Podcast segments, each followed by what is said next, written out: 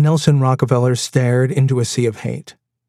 Standing at the podium of the Republican National Convention of nineteen sixty-four, the fifty-six-year-old patrician politician who symbolized dynastic American power and wealth was enveloped by waves of anger emanating from the party faithful. Delegates and activists assembled in the Cow Palace on the outskirts of San Francisco hurled boos and catcalls at the New York governor. He was the enemy.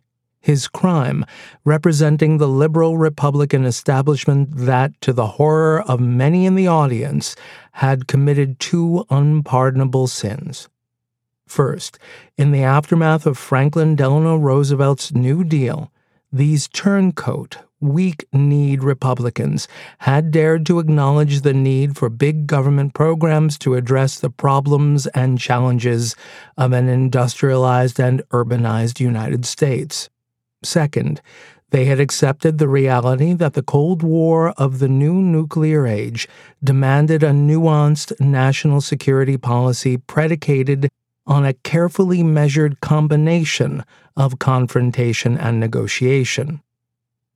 Worse, Rockefeller had tried to thwart the hero of the moment, Barry Goldwater, the arch-conservative senator from Arizona, the libertarian decrier of government, the tough-talking scolder of America's moral rot, and the hawkish proponent of military might who had advocated the limited use of nuclear arms. Rockefeller, a grandson of billionaire robber baron John D. Rockefeller, had competed for the presidential nomination against Goldwater, but his campaign had been subsumed by the right wing's takeover of the party. Still, at this late stage on July fourteenth, the second night of Goldwater's coronation, Rockefeller and other moderate Republican dead-enders were praying for a last-minute political miracle that would rescue their party from the conservative fringe, the kooks, as they were widely called. This evening, they were taking one final stab at keeping those kooks at bay.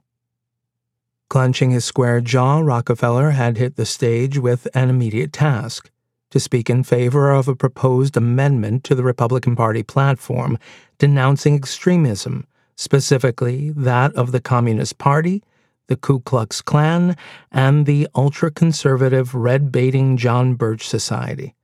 The Platform Committee, controlled by Goldwater loyalists, had rejected this resolution, yet the moderates hadn't given up. On the opening night of the convention, Governor Mark Hatfield of Oregon had declared, "There are bigots in this nation who spew forth their venom of hate. They parade under hundreds of labels, including the Communist Party, the Ku Klux Klan, and the John Birch Society. They must be overcome." That was not the predominant sentiment within the Cow Palace. Hatfield was met with a barrage of hisses and boos.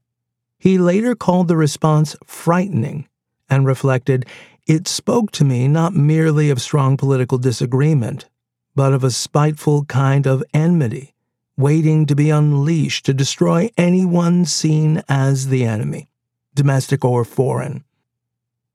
The delegates were strident anti-communists.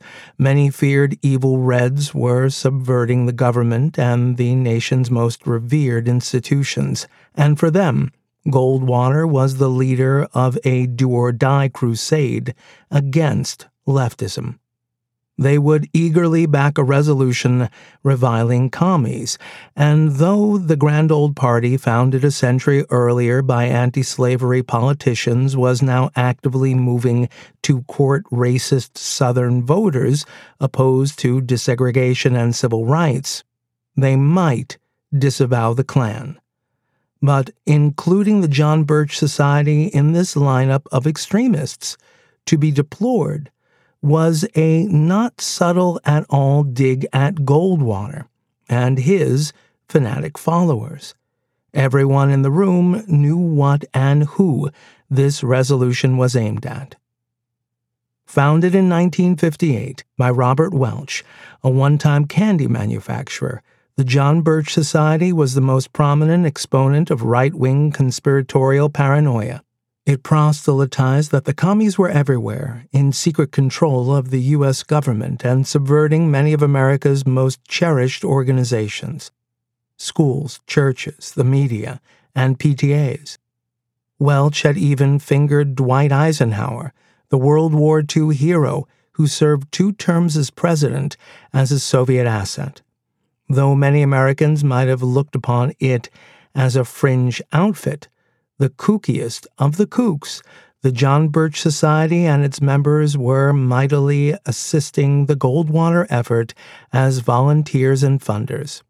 Though Goldwater, under much pressure, had distanced himself from Welch, he had not disavowed the society and its members. His once improbable path to the G O P presidential nomination had been fueled by the paranoid passions of the Birchers and other far-right conservatives. The Goldwater Zealots in the Cow Palace, a project of F D R's Works Progress Administration, originally built as a livestock pavilion, were sure as hell not going to let Rocky and those establishment Republicans vilify and ostracize this crucial component of the Goldwater coalition.